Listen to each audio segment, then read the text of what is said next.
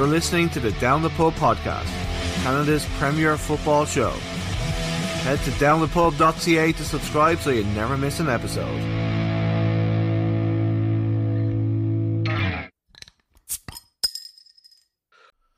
Welcome to this episode of the Down the Pub podcast.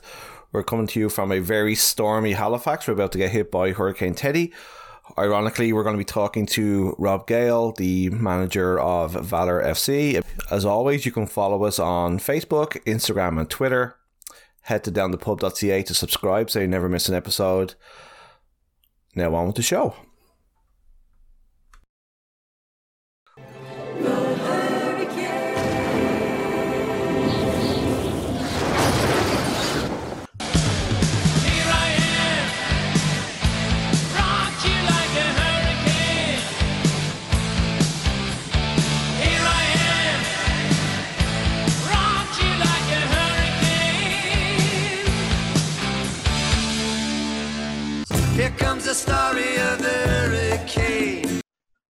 So, uh, welcome to this episode of the Down the Pub podcast. Uh, we are joined by a Canadian colossus in Rob Gale, uh, general manager of Valour FC. Welcome to the show, Rob. Thank you. Good to be here, lads. How are you? Great, great, great. And we're joined by Chris and Carlos as always. Thanks, Anthony. Thank you, Rob. Pleasure. Cheers, gents. Thanks for coming on the show, Rob. So, um, you've had a uh, you've had a bit of time to unwind and get back to normality. Uh, what's the plans for yourself now for the long off season? Um, I've got to do a little bit of uh, professional development for my UEFA uh, licenses back home, so I need to tie that in somewhere. Um, and just looking at areas always, uh, you, you know, someone asked me the other day, you know, do you wind down? But you don't, you just wind yourself up again. That's the nature of the business. It, it's like after one game in the tournament that started, we're already on to the next and scouting and video, and you don't have time to process. And it's kind of like that season to season. You immediately, there's players that um, you got options on that you want to extend, there's players that you need to negotiate with. Uh, there's scouting to be done, markets to look at, contacts, club building, community. So, you know, just kind of goes one cycle to the next. It's a bit of a blur, a bit like COVID for everybody else. You don't know what day of the week it is or month of the week. You ever watched? it? Have you ever read the book Fever Pitch by Nick uh, Hornby? It's just we measure it by season. We measure the life by seasons, right? There's no real. Uh, you don't know what date, month, or whatever. It's just football season. So, um, what are you going to do to keep the kind of players motivated and making sure that they're keeping in peak condition? Because it's a really long off season. I think you're asking the wrong time. Did you see our injury list? We, Oh. couldn't, keep in, we couldn't keep him in peak condition for seven games. we actually counted the cost. We had 19 uh, full games missed by players during the tournament. Uh, Wow. Right, in terms of player game. So we said it was going to be survival of the fittest, and uh, yeah, hence our exit from the island off a survivor because we just, especially defenders, it was amazing. Um, but when they haven't played games for 15 months, some of them, you look at 15 months, 10 months, nine months, it's so hard. And I had this with the national team. I, I used to have to go into qualifying in January and February with players who hadn't played for six months. So the motivation for the players is tough because we're not in control of it. What are we going to offer them? Two men and a snowman in Winnipeg, uh, snowmen for goalposts. it's, it's amazing. We can't play teams locally, so Free kicks. Depend on the side of the snowman. right? Set pieces, you know. it is so so tough for Canadian players, and obviously, look, we're Mhm. no different to anybody else, but um, I think your Toronto clubs where players live uh, in that vicinity, the bigger city markets stand a bit of a chance. But I know it's the same for Hearty. Um, FC Edmonton have got the academy program, so there's some options there. Cavalry have the under 23s, but it's very, very challenging uh, to try and find environments for these players. Uh, and it's something we need to keep working on and addressing and extending the seasons or finding loan options. So that's what we're working on right now, almost on a player by player basis. But as an entity, we're we don't have the financial resources to house these guys all year round and to keep them in our city for an extra six months when there's nothing really for six months is impossible. So, do you, do you think there's anything they can do? I, I, as you mentioned, obviously we're in Canada and the, the weather doesn't help us. But is there anything that, that you think can be implemented to maybe make the season, uh, the the Canadian off season, like kind of shorter, like like kind of like have a mini tournament somewhere, or Yeah, I mean, it's well this year especially. It's enormously tough, right? Because we're we're we're relying on gate receipts and and, and fan base and ticketing, a bit like the Canadian Football League. So um, I think down the line there's options. The success of this tournament um, in a short space of time showed that things can work when government and league and everybody gets behind it. So maybe you know down the line if we had a full season to October or early November, and then something like this in January, February, almost as a kickoff to the preseason would be awesome. Mhm. But again, it's uh, we're a continent, right? Um, it's such difficult, you know, to get the the cost of travel and hotel rooms and food for everybody. I mean, there's enormous expense involved for the ownerships of everybody, and we we need to continue to seek bigger and better sponsorships and uh, and supporters of the Canadian game in order to make these um, sort of dreams a reality. Following that question, actually, just like very quick, do you think that maybe perhaps having expansion, more teams, a better schedule, and maybe perhaps to have more time playing, perhaps bringing back the old-fashioned spring and fall tournament could help a little bit to you know to make more games and more time for the player, more time for the players playing, more exposure, more exposure, bigger options of loans and and selling players. What's your thinking of that? Yeah, I think you know, there's a lot of factors in that, uh, uh, Carlos. A lot of good Mhm. points. But uh, anytime the league expands, it's going to be better, right? Uh, Mhm. More interest, more ownership, more potential sponsors. That power in numbers, and obviously the league's aim is to get to about 16 teams if possible. And everybody, it's been well documented that you know a hundred-year plan would be some form of um, relegation promotion. You know that would be unbelievable. Um, Mhm. I think in order to do that, you have to have regionalised uh, varieties underneath it, similar to League One Ontario, PLSQ. You know, if it's a Mhm. VCSBL, whatever it is, uh, and then that opportunity, like they have in the Canadian Championships, to compete. But then the the budget to go up is a, is a very big one. uh, You know, so Mhm. maybe with the expansion of teams, there could be an East and a West division. I Mhm. don't think we'll go back to the two season idea. Um, I'm not sure it's you know where we want to go as a league. Um, that'll be discussions for people above my pay grade probably, but um, I think the important thing is that people are seeing you know the excitement it brings to cities such as you know Winnipeg, obviously Halifax, Mhm. uh, where you can be quite a big team in your market and you know saskatchewan would be awesome. I know there's other ones in ontario that are interested mainland uh, vancouver you know there's there's a lot of excitement among supporters groups and, and people involved in the game. Uh, facilities is probably the biggest stumbling block.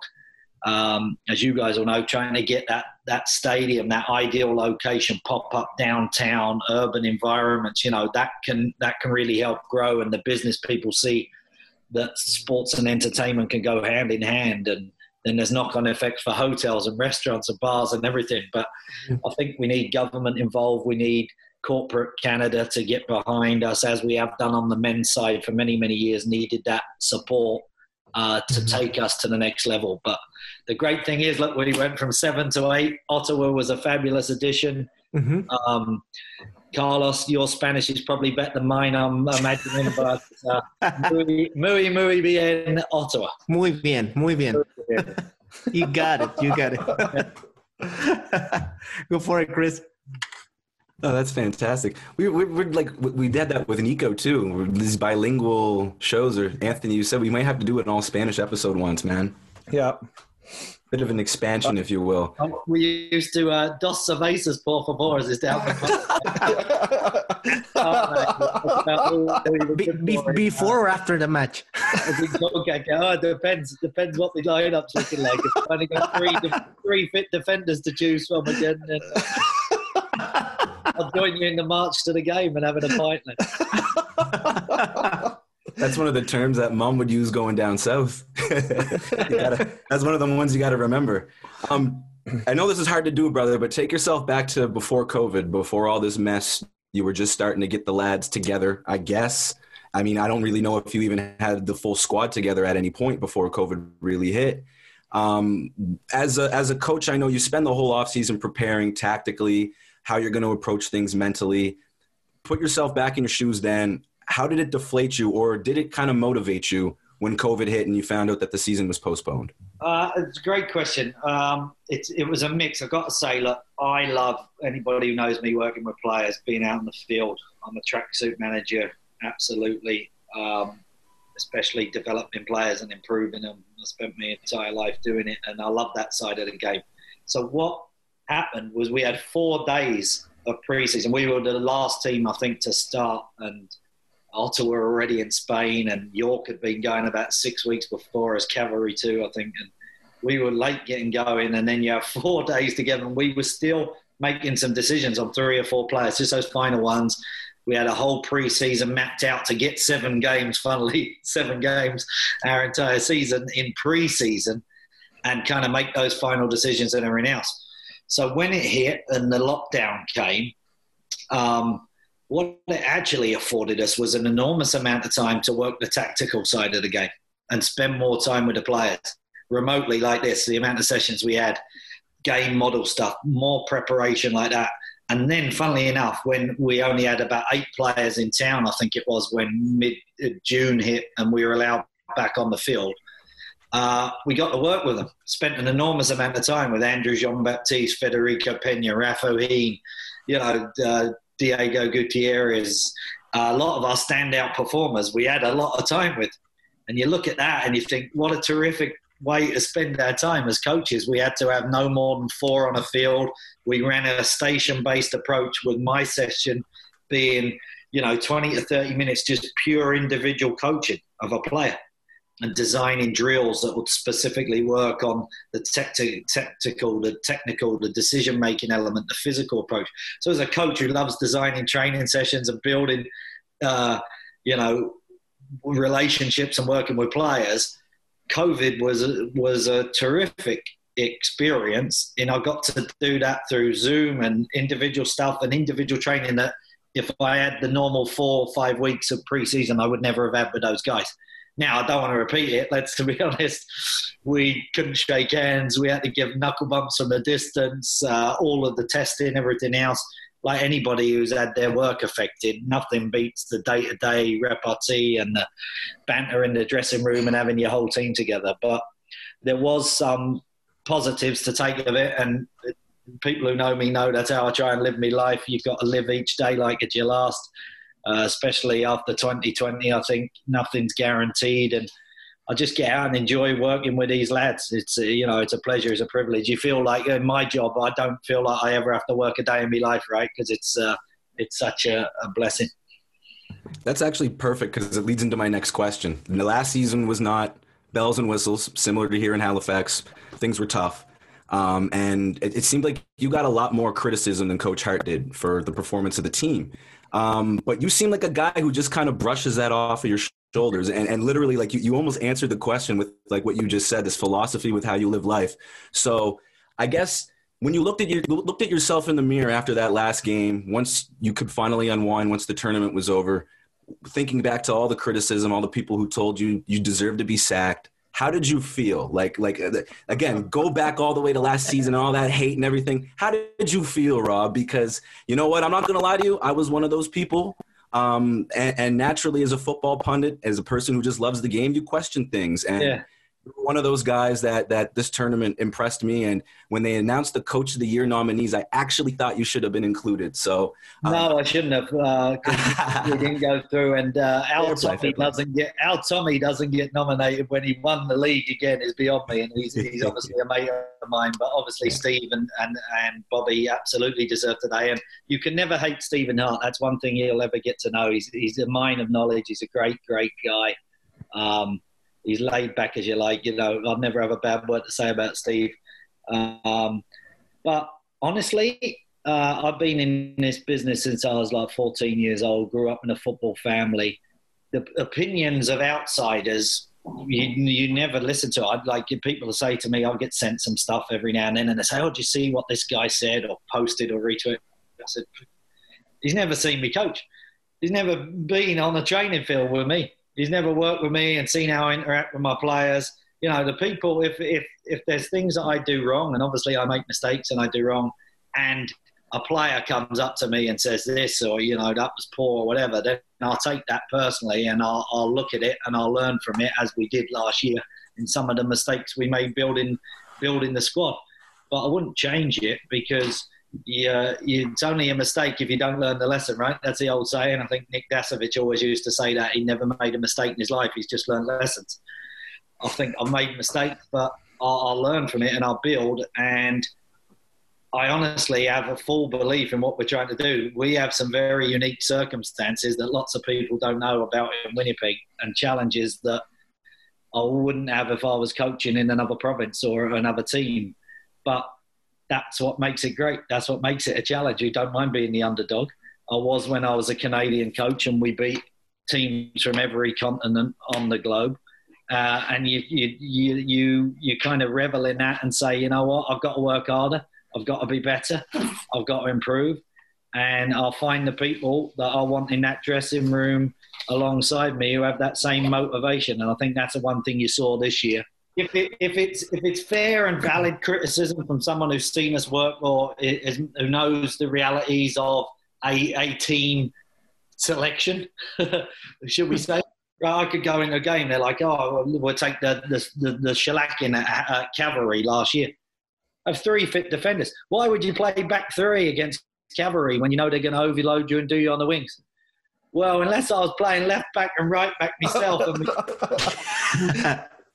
you know, there's those decisions to make. Oh, why is this player not in? Well, he's been rubbish in training a week. His attitude stank. He, he- you know, he's come into the office and he's he's moaning about things. He's not getting his head down. Those are the things that I know behind the scenes in football. It could be a physical report or the the the attitude, the psychology around it. You, you can't please everybody all of the time. And like I say, uh, I don't read the stuff on social media. I get sent every now and then. I usually have a chuckle by it. But life is not lived the highest high. Like we could have won this tournament, everybody be saying, "Oh, you're the world's greatest coach." No, when you lose the tournament, you know you're not the world's worst coach either. Hmm. I know what I bring to the table. I know the energy, enthusiasm, what I bring to players, what type of club we're trying to build. And if I look back to the first year, I did an awesome job as a general manager at the club. 150 plus uh, events in my community, going out working, charity events, youth events, team events, building a culture, building that relationship with the supporters and the fan base, going to almost every Red River Rising event, uh, and they still invite us all the time, you know. And those relationships are what the game's about. It's about people. Uh, and long after me win loss record gets analysed by people who had no clue of my reality and my budgets and my restraints, I'll look myself in the mirror and say, you know what, I did the best I could, and I had the heart. At the ultimate core of all my decisions was the players, and then I can live with that. Fantastic. Go ahead, Carlos. Yeah, um, this is kind of like related to what, what you say. Um, this is a quick one because it just came to my mind because you're originally from England. So definitely, I know we're starting to. We got MLS, we got Toronto FC, we got Vancouver, and we had the Montreal Impact in the MLS. Those are three MLS teams. Then now the Canadian Premier League started last year.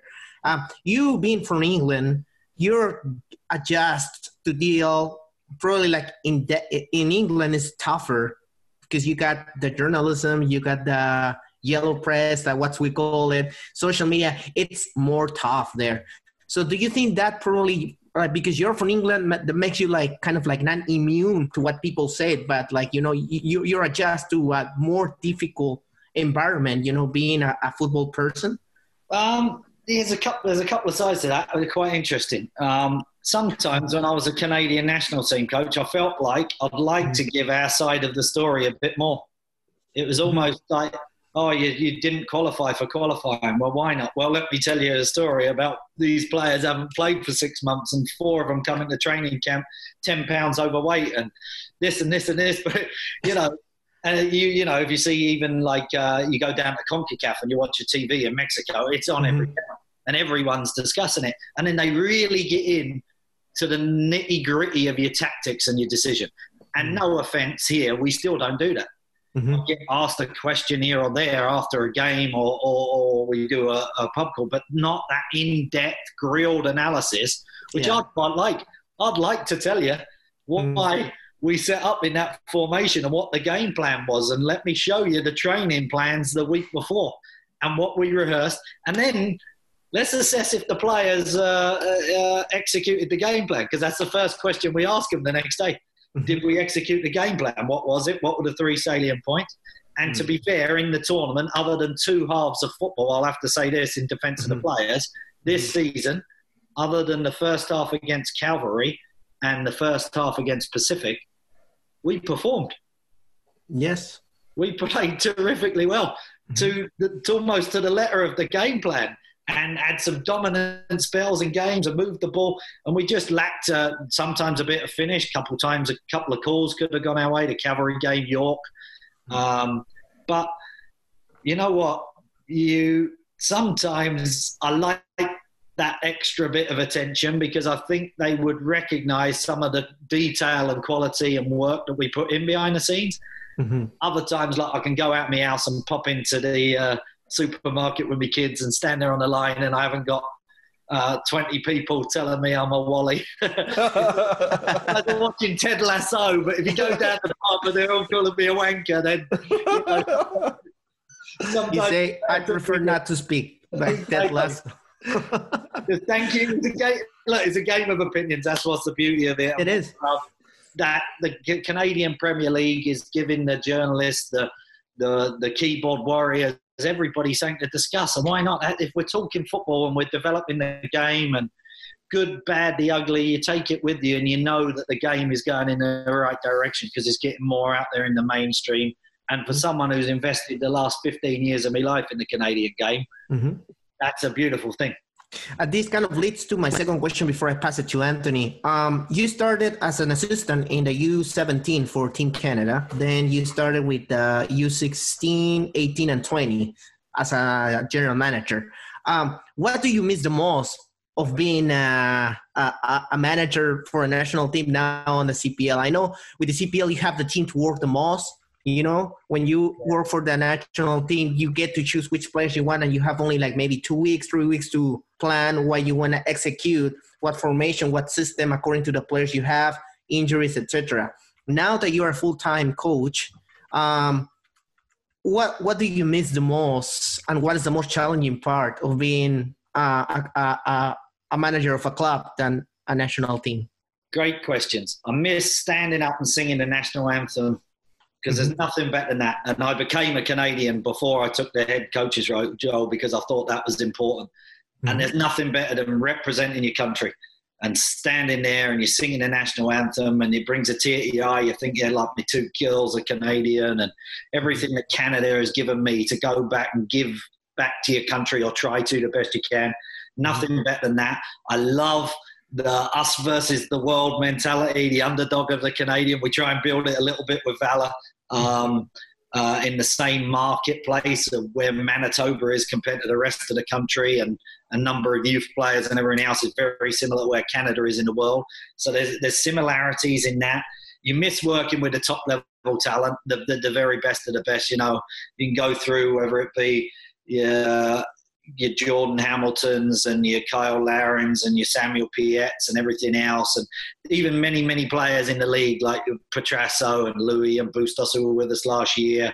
Mhm. Um, the Kwame Awuah. I could go through team by team. There's probably five or six in each team that I've worked with, and you know that's brilliant. And it's so nice to see them on the field. Like I've got nothing but respect for the lads and Cade and Chung, Chris Mannella. I mean, it's like a reunion. Manny Aparicio, Luca Gasparotto. I just go through. Uh, I've, I've had the privilege to work with so many of them. Uh, Regi uh, over with you guys now is a terrific footballer, but the day to day is what you get out of bed for, and you know it puts a smile on your face. It used to drive us nuts that we'd have a camp, and then well, going into that last qualifying, we were meant to go to Costa Rica. Yeah, they had the earthquake and the volcano eruption the day we were meant to be flying in, and I didn't see the team again for almost a year before you then go and try and qualify. Jesus. And then then you feel like you're playing with your hands tied behind your back, right? Our budget compared to USA, Honduras, Mexico, Costa Rica, all of those, Mhm. we weren't playing on a level playing field. Uh, and still, we'd get results and we'd be competitive.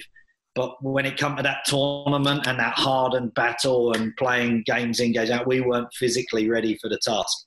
So the bit I like about the club is the day to day seeing the boys, but that is also the challenge because you're a disciplinarian, you're a social worker, you're an agony aunt, you're a love counsellor, you're a, you get to feel everything of the player, right? I mean, and and honestly, like a lot, with a lot of the lads in our first year, there was some struggles with them, with things not going our way every game, uh, and then criticism and increased spotlight that they struggled with. So it's a battle behind the scenes to keep them positive uh, on a day in day out basis. We were too young in the dressing room to deal with adversity, and we needed more leaders and a, a more controlled dressing room. So it didn't become a blame game, and Mhm. you know the players who weren't playing it's easy to point the finger, but. Mhm. You know the old saying: if you point a finger, there's three more coming back at you. So, Jesus Christ. You and Right. I Stephen, like that. I like that. I like that. When go for it, Um, Anthony. Thanks. you, you, you and Stephen Hart need to write a book of these one-liners, man. oh, we got some Yes. stuff. It will be What, what be something titled about chicken because every time we get together we have some chicken and he he can eat the bones, he can eat the wings, he, he's a proper he'll eat everything and I can't do any flavour whatsoever. So I thought Popeye's chicken when we were in Edmonton together was spicy and he, he, he's embarrassed by me.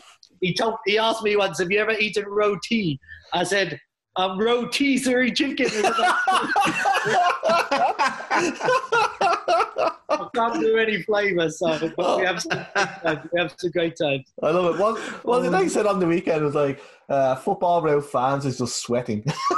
A Classic line. He's amazing. Um, He's So- the king of it. He's the king of it.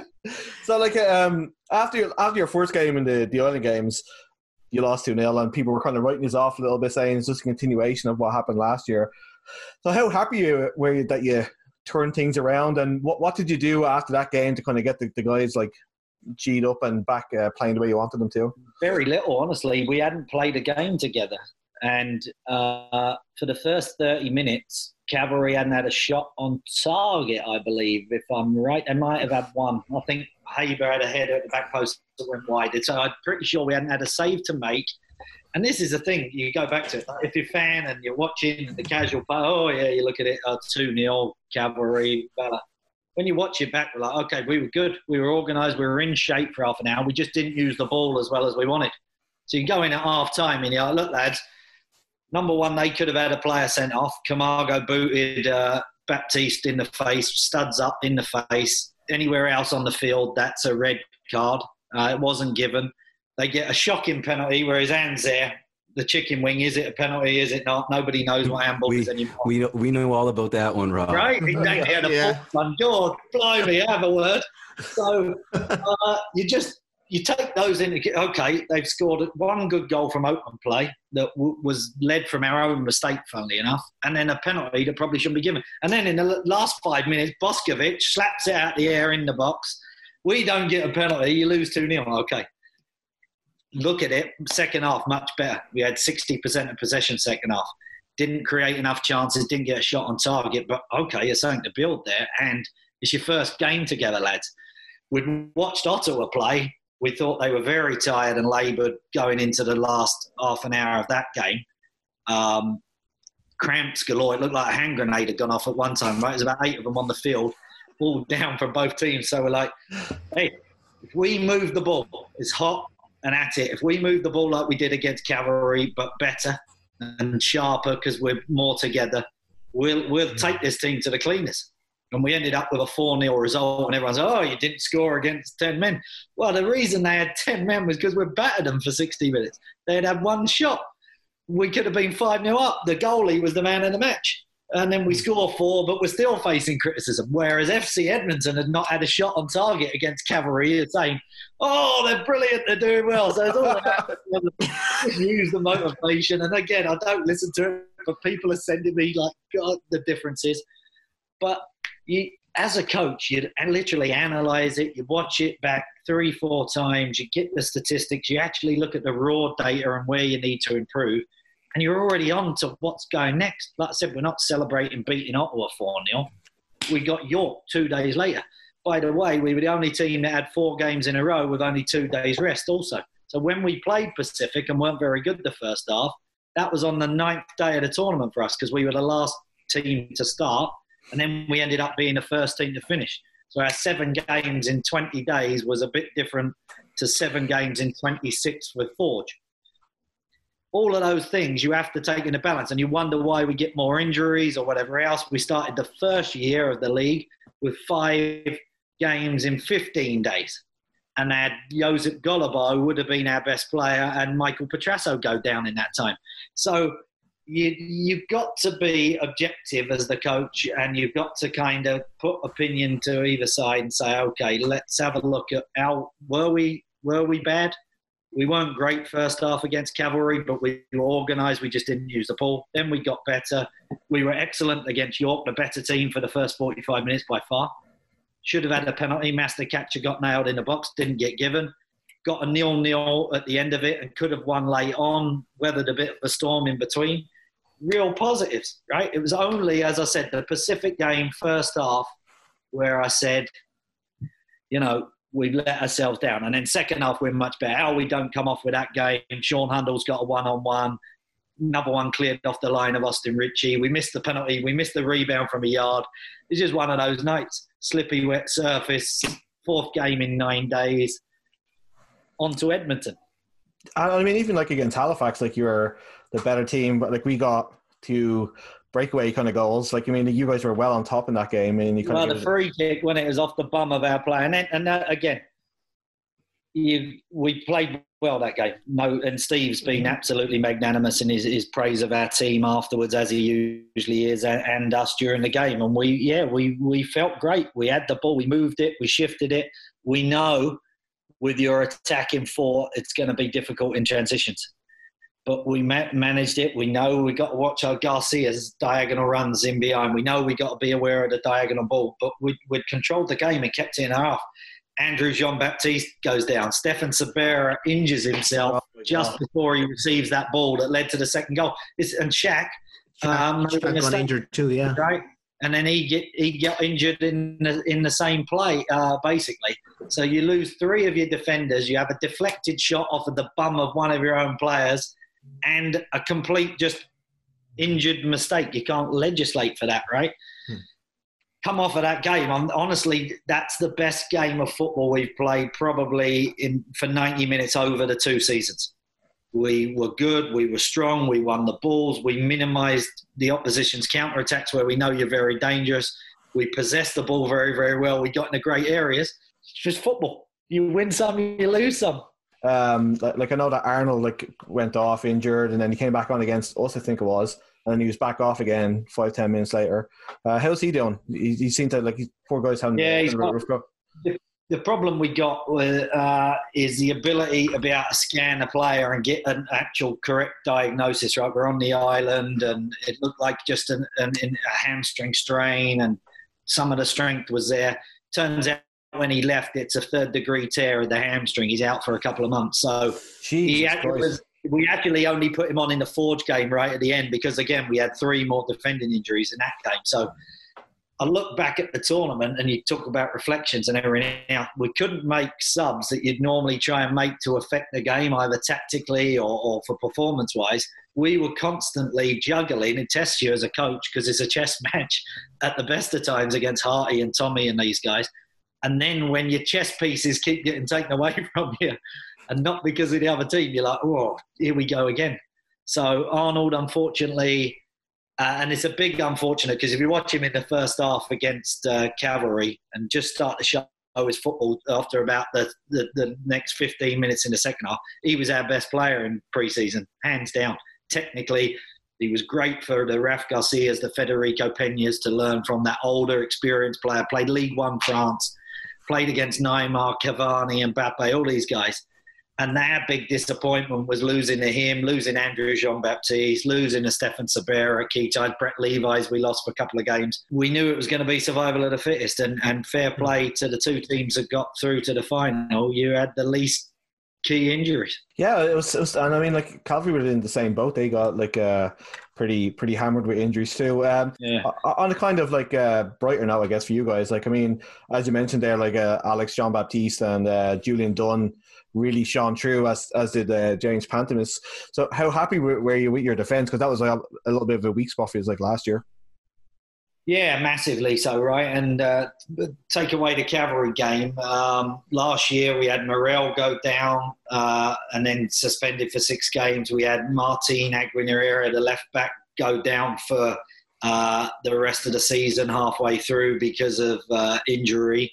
Um, and we could never keep the settled side. It was similar things, right? And just muscle injuries are breaking down. And that's something for us to look at and find out why these are happening and how we keep better players on the field. But scheduling five games in 15 days, seven in 20 doesn't help you.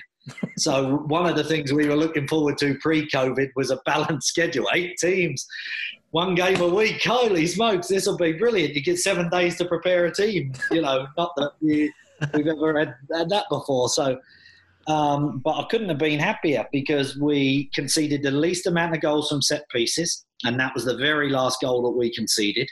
Uh, we up until Andrew going down eight minutes into the game against you guys, we had the tournament's best defensive record, five goals against, and two of them were in the first game. Uh, and uh, you know, we we looked at it and we're like, we we we wanted to rebuild and knew the foundation was going to be the key. We knew we were undersized a little last year.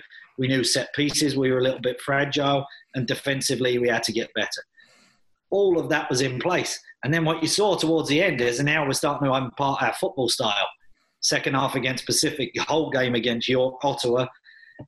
Edmonton played very, very well, created lots of good chances. Going into your game, really good. Played the best football we have. And then Ford, we were excellent again. So it was coming along and going. And then you're like, that's it. Pack yourself up and out the door, lad. You.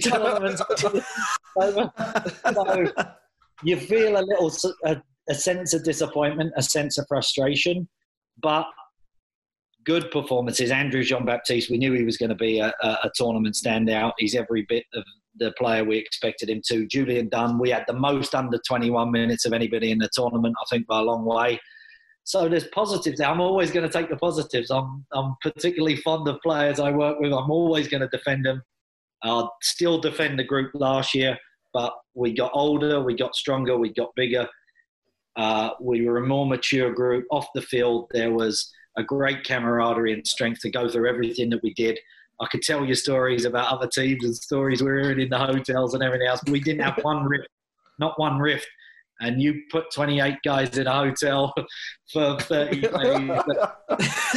Don't let them leave. That's pretty impressive. So all credit to the boys. Like to a man, they were a pleasure to work with this year. I'm surprised there was no uh, black eyes anywhere to be seen, so that was kind of nice. Um, so just, just a, a final one then, like, uh, so do you think that you're going to have uh, Julian back next year, or like, I mean, they, they must be looking at him going like, this kid's a player. Yeah, I mean they know he's a player, but you've got Mavinga, you've got others, right? It, it's difficult when you're at that level and they've got that amount of money um, to take a, a punt on a young Canadian. Um, it almost has to be um, enforced on them by injuries, you know, because they've got some top level assets and they're, they're very successful. Thirty games unbeaten was it at home, you know, perennial finalists it's difficult for Julian to crack in, any young Canadian to crack in into that team. Akinola done well, but he's still got Altidore ahead of him, you know what I mean? So those discussions are already taking place, obviously, as you'd imagine. What I loved about Julian is he, he, he just settled in, fit right into the group, humble, hardworking kid. He, he'd love to come back to the club. I knew he'd come to me, he'd work with me at the national team. He enjoyed the, the style of football we play. And that's all you can ask for as a coach. You know, you're not always going to go your way, but if the experience was positive and he showcased his talent as he did, if TFC took a punt on him and he's a starting uh, centre back next year, then we've done our job. Hand him on better level of football, you know, a bigger contract. That's what you want to see for all these young Canadians. Nice. Uh, sorry, Chris. Go ahead, man. Don't apologize to me. It's a great, great question. I mean, it was one of my questions, so it's fantastic. And the follow up to that question was actually about a friend of the show, um, Daryl Fordyce. He put in a great shift during the tournament. Uh, he's your skipper, so I guess manager to captain, it's always a, a- an interesting connection. I used to be a captain, and I hated my coach. But when you look back, those were when you look back though, those were the lessons in life that you really wish you appreciated when you were playing for that guy. So just talk about working with Daryl, and and I guess um, in, in regards to all your captains, how does he compare in terms of his leadership skills, and and and just how much does he take off of your plate? Yeah, it was a big, very big addition for you. Can't understate that. Um, and you know, he's just got a good, calm, measured way about him. He's a consumer of the game. Uh, he's played all over. He's played for many different clubs, and he's a coach on the field. You know, you can see it in the training sessions. That's what I really liked about the group this year. We had about we had eight in a leadership team, and then halfway through the year, some of the lads said the others, there's three more who should be in these conversations because they're such good leaders. So we ended up having half the squad in our leadership team. Amazing, really. But Daryl was a leader of that. Dylan is someone who knows me probably better than anybody else. Carreiro, uh, you know, I've coached him since he was nine, ten years old, national teams, helped him get to Europe. You know, all of the national team history with Dylan and being a local Manitoban. But they were great foils for each other. Uh, Drew Baptiste was a good leader of them, but Daryl is he's just a great character on the field. He probably, as a player, if you quiz the league on knowledge of football, he's he's coming out in the top one. You know what I mean? He's uh, he's just a consumer of the game, and uh, he enjoyed seeing our preparations and plans and game models because he's going through his UEFA licenses back in Northern Ireland, and like I say, to have someone like that um, and it didn't always go his way, right? We had to pull him off against cavalry, just the pace of it in the midfield. And he said he just felt his legs coming into him after 45 minutes. Well, he hasn't played again in a year and a half. And that's not easy when you're 45 like he is now. Is? He's going to kill me if he is. He's, he's not older than me. He's not, he's not older than me. He just looks it. He's had a tough That's what having a newborn at home does for you. But no, he's a great, great character. Can't, say- can't say enough about Daryl, how he handles himself, what he brings to a group, and a terrific player. Like, honestly, you see that guy finish. The classic was Dylan had missed the penalty, right, against uh, Mhm. um, Pacific and smashed the rebound over the bar. Daryl misses it but stays there and passes it slow. It almost stopped on its way in. Sitting there going like this. The goal celebration was one of these. I felt like that sloth. on toes. oh, my God. That was that was like that was like calmness personified. It was crazy. It was, it? Yeah. that's That's it. And he finishes like that in training so regularly, right? And then we played him centre forward against Forge, and that's no easy task. Uh, just because we knew we need to find a goal, and his tactical awareness, the spaces he gets in, his understanding of the game, top top man. Will he be back next year? I hope for sure. I mean, it's difficult, right? Because it's not the highest paying league in the world. He's got a baby to support. He's getting to that part of his career. Uh, we certainly hope so. He's great in the community as well, and maybe we can transition him there with some coaching work or, or something to, to, to make it more palatable. His missus has got a job; they're settled. He's gone through his Canadian citizenship and everything, so he, if if all can be well, you never can say for sure, but certainly I think the desire on both sides is to is to try and find a way to keep him in Winnipeg next year. Give him a part-time gig as a groundsman or something, just to keep him happy. That's right. The problem is, the problem is we have artificial turf, so it'd be an artificial garden. Send him out there a lawnmower anyway. Would I was gonna make a I was gonna make a joke about Harty and grass and Oh God. This is down the pub. This is down the pub. I like this. You know the Islanders like their grass, not just on the field. Fucking down the lawsuit. Jesus Christ. Oh my God. I guess, Uh, I guess, I guess a follow up to that, brother. You you were talking about how like the culture this year. I mean, you said the culture last year was actually a lot better than it seemed, and that you guys had a good camaraderie as well this year. Recruitment into next year. I know like this year was probably a, a complete shit show trying to get things organized. So, what have you learned from I guess this whole panic? And I know you've got time now to figure things out, formulate things. You said you've got some extensions to sign and and some guys to negotiate with. But how are you going to approach this offseason knowing that possibly, and I don't want to jinx it, it's just another seven game tournament on the other end of this? Yeah, I mean, the, the one thing you build, like I said about the squad this year, is you didn't build it for a seven game season. You build it for a 28 game to hopefully 36 with Canadian championships and everything else, right? But um, realistically, uh, last year we knew we'd need to move pieces on. Well, we, we, we, set a, we set a five year plan for the club. Uh, off the field, there's four strategic goals that we're aiming for that intertwine with each other from organisational excellence to being Manitoba's most connected team, you know, the team of the community, all of these things. So I can bore you to tears with all that, but what we knew in the first year was we'd have to learn the level of the league. Nobody knew what it was going to be Yeah.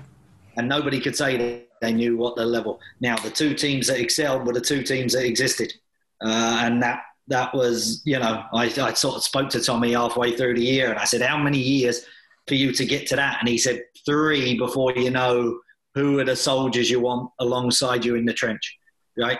And he loves his military references and his salute. So there's a good one from Tommy, and it works with us at the trench in, in Manitoba. So, it is true though. You, you you've got to find those characters. You, you can have worked with a player at a national team camp. He was good for seven days because he started. What's he like when he hasn't played for four weeks? And is his attitude and training dipping? And what's his off the field mm. habits like? Are you starting to get reports? Because Winnipeg's the world's smallest city. People will go out and they'll be like, "Oh, "Hey, I saw three of your players in Els," and you're like, "All right, I'm heading down there." you, can, uh, you can you find out things. It's a small community. That that that's it. That was Stephen Hart at Antojo's that night when we were with the boys after the game, and then Stephen walked in two hours later. They weren't supposed to be there. It's like a hand grenade through. The bodies are flying everywhere, diving behind. It's like you've been caught out by your caught out by your missus when you just said you were going for one, and it's two in the morning. so, um, it, it, so first year re uh, learn the level. Second year find the level. You know now three to five. If you're building the business plan and your, and your club is okay, it's got to grow. It's got to be better each year. How can you improve? How can you do more work in the community? Start developing youth programs. Start developing more connected pieces. That whole general manager side. So look, we to a man, I think the players leaving, including the lone players, said they wanted to come back or would come back next year if it was a decision. Uh, we think for sure two thirds of them are, are of the level and on the right tracks, and others it's just some negotiation points. So it's not going to be a big rebuild, uh, nor should it be, I don't think, because performance alone showed that we can compete um, and take points off of anybody at that kind of league. Now we need that extra bit of quality. The, the final third, other than you guys, who had a goal scorer in the tournament? yeah. That's a, that's a great question, to be honest with you. I can't think of that right now either. Name centre forward in the league last year. Name a centre forward, Terran Campbell, and he struggled this year. So um, it's not easy. It's the hardest part of the game, putting the ball in the net, and that's why they get paid the most money. And they're not coming to our league for the most money. So you've got to find the right blend, balance. Youth needs another chance. Scour those untapped markets. Spend some time maybe in the South American markets. Um, the CONCACAF market seems to be working. It's less of a transition, right? So that's where you got to do your work now uh, and try and find those those next pieces. So, of course, a big part of that, before I pass it to Carlos, is the draw, Winnipeg. Here in Halifax, you know, it's, it's a beautiful city. Our stadium and, and our atmosphere, it's a big draw. We've heard great things about Winnipeg, but you've been there yourself. How long? 15, 20 years or so? Yes. Seven, Yeah. How old's my daughter that I just sent off? 16 years. 16 years now. Yeah. There you go. So what is it about Winnipeg that kept you? Like, what is it? What is it? Yeah, we'll edit that out. Just we'll, we'll get rid of the uh part at least. but what, what was it about Winnipeg that kept you? That you would use as advice to, I guess, kind of draw players to want to come to the city to play? Because um, prior to Valour, like, what was the club structure like in the city? What's the soccer culture like? Yeah, because all we knew about Winnipeg was the Blue Bombers because the Jets were gone. Yeah, I mean, we were decimated with professional sports, right? Other than the Bombers, as you say. What it is is it's. I mean, it's friendly Manitoba on the number plate. Honestly, you won't meet better people. Uh, and the people of Halifax are awesome. I know they are. People all over Canada. I, I say it without reservation. It's the best country in the world to live in. I I believe that. I think our diversity makes us stronger rather than in other places where it, it divides us. Uh, I, I talk about that regularly when I talk to youth groups and everything else. And Winnipeg's a great snapshot of it. Multicultural. It's a big city in terms of population, but you can get anywhere in 30 minutes. I can't imagine the guys in Toronto and Vancouver drive an hour and a half to work. Like, you know, I can lap the city three times, Winnipeg in an hour and a half. Uh, and that's on a bad traffic day. It's a great place to raise a family. It's got some of the cheapest housing in the country. And the people are what make it. Honestly, you can't survive our temperatures without being everything. The winter, the winter is a disaster. Every year I used to hate my wife every winter because I'm like, what are we doing here? the summers on the other end are awesome. So you get the yin and the yang, but it, you got a chance in Winnipeg. It's it's a tough market to crack. Um, but if you do and you show you're a good person and you're in it for the right reasons and businesses and all walks of life, you know, then they're they're great to you. The people of Winnipeg are awesome. The fans are awesome. Our stadium is the best stadium in the league. Um, we've got to work hard to fill it, but when we had twelve to fifteen thousand in there, it was magnificent. You know what? And we've got an opportunity to do that. And I think as the league grows and hopefully we don't draw Halifax because they have our hoodoo on us in the Canadian Championships. We might get a bit further and do. Uh, it doesn't matter how well we play either. Honestly, I need to play crap. Maybe against you guys, but uh, if we get a TFC or a Vancouver, I think we feel that stadium because there's enough support and fan base and excitement about soccer. And it, I've worked in every. I still volunteer with my daughter's teams, so I'm still coaching there.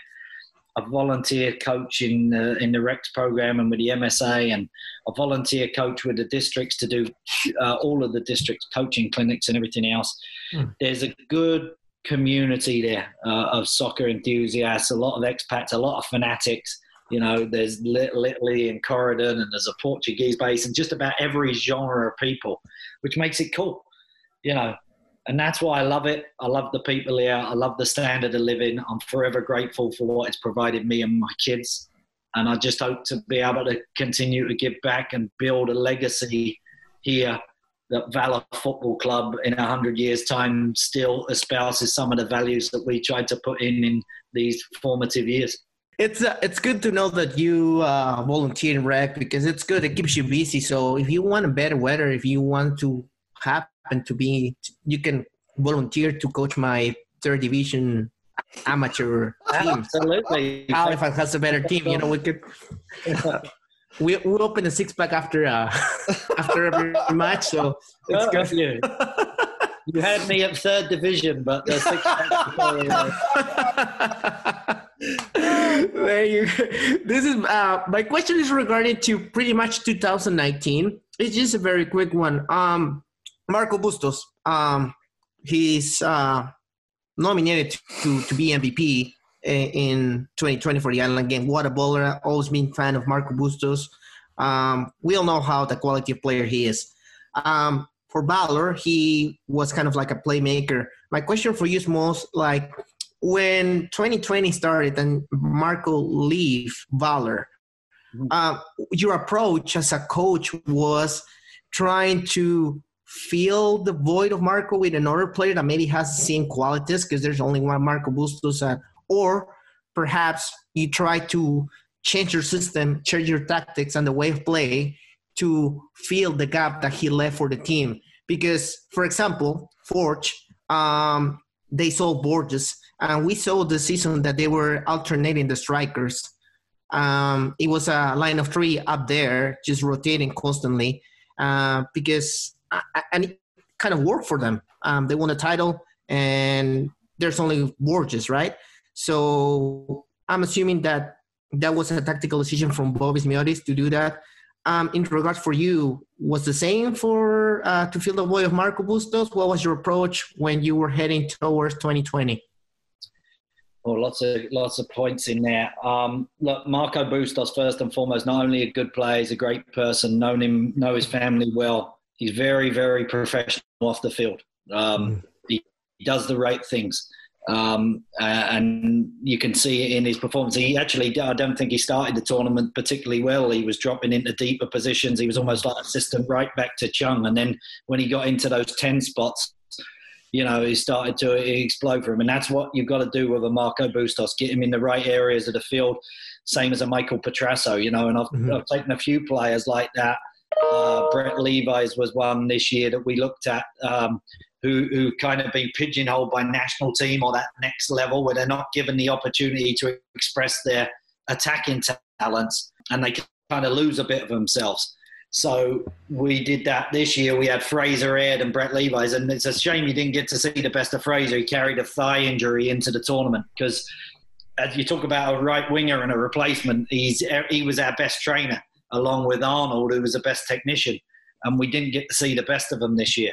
Um, so yes, you you lose a player like Michael uh, or Marco, it, it leaves a hole. Uh, but we thought we had players who could do it by committee. And I think if you saw the last few games, Masta Kacher started to show a bit more, and then he got injured. He missed the last game. Moses Dyer was excellent against you guys, and probably our best player against Forge. Um, and they were just starting to blend that attacking side of the game takes a little time to, to build and rebuild. Whereas Steve's a bit more counter attacking, uh, and you work in the spaces. For us, it's about overloads and, and controlling key spaces, and there's a big demand on those attacking players. What I would say is we realised defensively having a, My, a Marco and a Michael up atop, you can get overloaded the other way on your wings, and it's too easy to get on your fullbacks. With respect to those lads, Mm-hmm. defensive transition is not their key strength. So we knew with Brett and with Fraser, we would be more compact, very much so across the midfield. There'd be less opportunity for oppositions to get onto us. And I think we proved that. I'm just a little bit disappointed I couldn't keep Brett up there ahead of Arnold because you see him jiggling and diving in and dangling players, and he hit the bar and hit the post and had some great saves made against him didn't quite get on the score sheet, and Fraser playing with a sort of quad strain on his left side was not a full tilt. But we felt we could get there by committee with good attacking players. I think if we'd have gone further in the tournament, Mhm. um, we'd have had to attack more because we didn't have any defenders left. But that attacking side of it was, was certainly progressing and showing some through. So again, it's hard to judge or be too critical of the team or the players in just a snapshot, right? And your point to Forge, I don't think they were as good this year.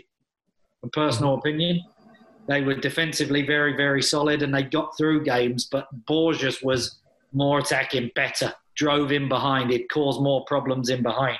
Mhm. This year, we felt we'd keep them in front of us more. Um, and obviously, we conceded on sort of set pieces and, and one uh, dodgy de- decision by a centre back. But I felt they were more of attacking threat last year with their pieces and with Borges in it than they were this year. But credit to them, like you say, they found a way to win.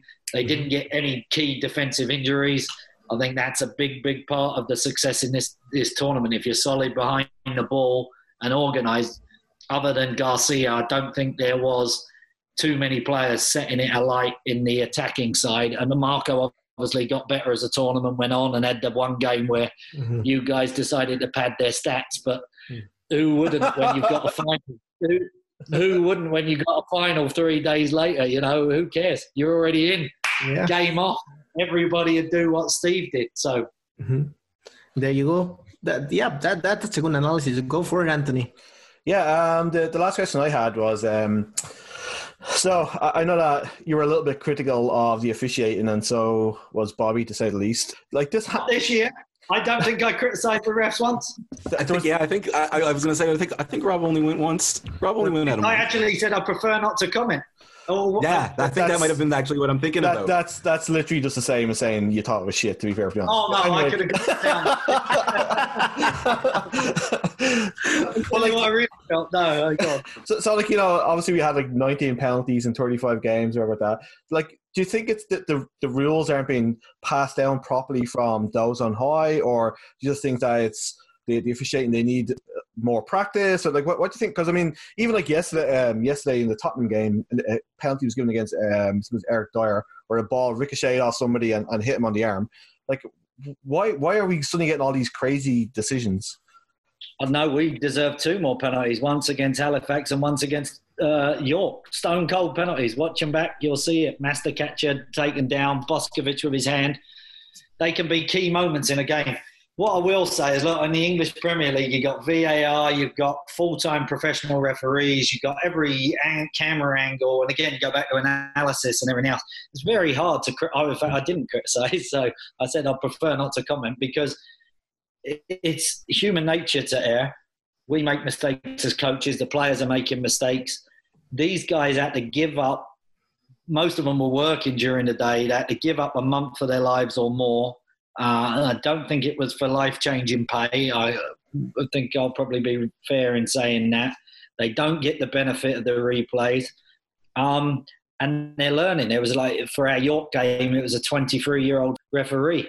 And imagine how good she's going to be in seven years if she could have 28 games a season. You know what I mean? Yeah. Um, so, I mean, if you if we want to go through it, we could say how many players in the tournament came in with big expectations and didn't perform. Go through team by team. There was big expectations on a lot of the centre forwards and the lists, and didn't show up at the tournament. You know, no one's criticising them, and and they don't. They're making the same split decisions. It's youth, it's development. They're doing the best they can with what they have. I genuinely believe that.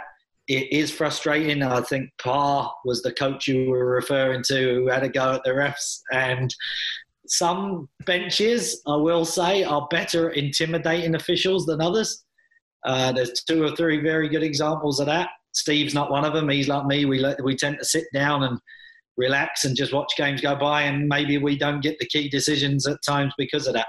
Uh, that's human nature again. When you're feeling that pressure and experienced players on the field getting around the referees, you can see it, right? So they're learning. They get better. They're developed from that. The league will continue to work in it. I'm sure the CSA does, and Isaac. He's he's, he's quite honest after the, the after the fact when they make mistakes and and sort of says yes, we you, you know we cost you. Last year it was about five or six games he admitted to, which would have been nice in the table. I think we'd have finished third in both seasons. This year, penalty against York at nil nil, three more points. Penalty late against Cavalry, could we have snuck a point? That puts us in the next round. So you hope over 28 games it balances out. Um, we played seven, it didn't. We played 28 last year, it didn't. so next year, I can't wait because it's going to be penalty. We're going to be like Old Trafford next year. But this is this is the beauty of football, right? Like everybody makes mistakes. We're humans. Um, speaking of mistakes, like Anthony, right? Like I don't know why he brought out Spurs. He has Oh. to do it every time, you know. And this, he was going to mention my haircut or something. no, I, I, I was actually going to say he that. always Like, rings first every time. So I, I, uh, You know? I, I was going to say that next season we'll see you like a seven foot guy that's about this wide, just intimidate the referees like everybody else, right? Absolutely. You take, take the advantage of where you can. No, honestly, I think it's it's an area of the game. It's it's tough at every level. I just go and watch my daughters and young purple shirt referees and some of the abuse that they get, and who'd want to be a ref, right? It's true. The old saying, if you can't play, coach. If you can't play or coach, become a ref, is it? I don't know. but I would I coach basketball, Rob, and Oh. and like the, the the abuse the refs get in soccer is one thing, but on, on the basketball court, it's it's absurd, and they're almost taught to deal with it. yeah. But but they have you're they also closer though too. yeah, so they go they also have like a little bit more of a power to like straight up just get rid of people, right? Yeah. Like with soccer, I, I find like the, the refs have this tolerance where they can almost have the tunnel vision with what's going on because the field of play is so much bigger, right? So Slavan Village down the tunnel. Oh, I think uh, Bobby nearly made it once. The York goalie made it once. Mista, I think, or someone, Fabian Troche got sent off for translating what Mista said to the referee. Oh my The god! translator got sent I- I- down the tunnel. I feel like that's going to be a question on the question of sport in years to come, man. Right? It should be. It should be.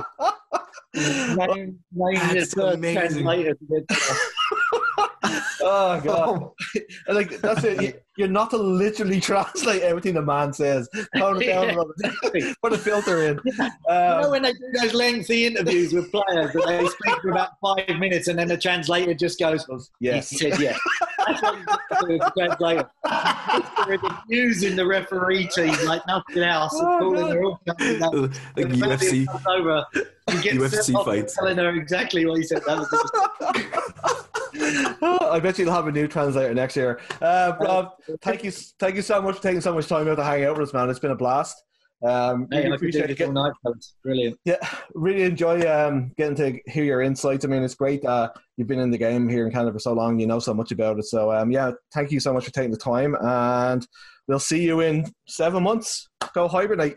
Oh, I'll tell you what, the one good thing about COVID this year was not having to do that 3 a.m. flight to Halifax. Oh, I tell you what, we were battered. We, we used to get there at three o'clock in the morning at the airport, get the five o'clock flight, and then via Montreal. And we get to you guys by about one in the afternoon. Then we had to get lunch, train by three to beat the light. Oh my god.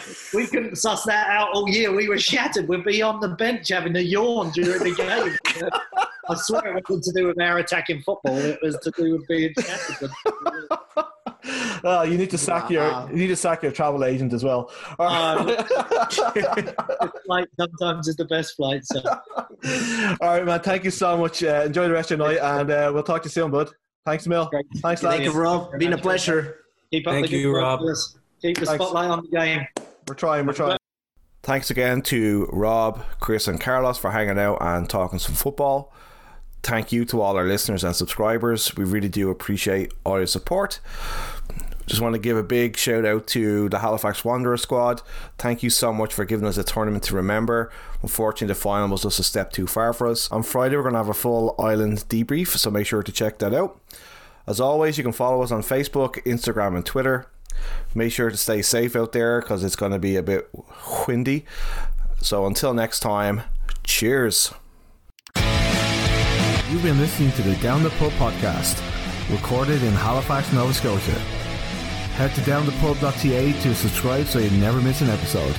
Until next time, cheers.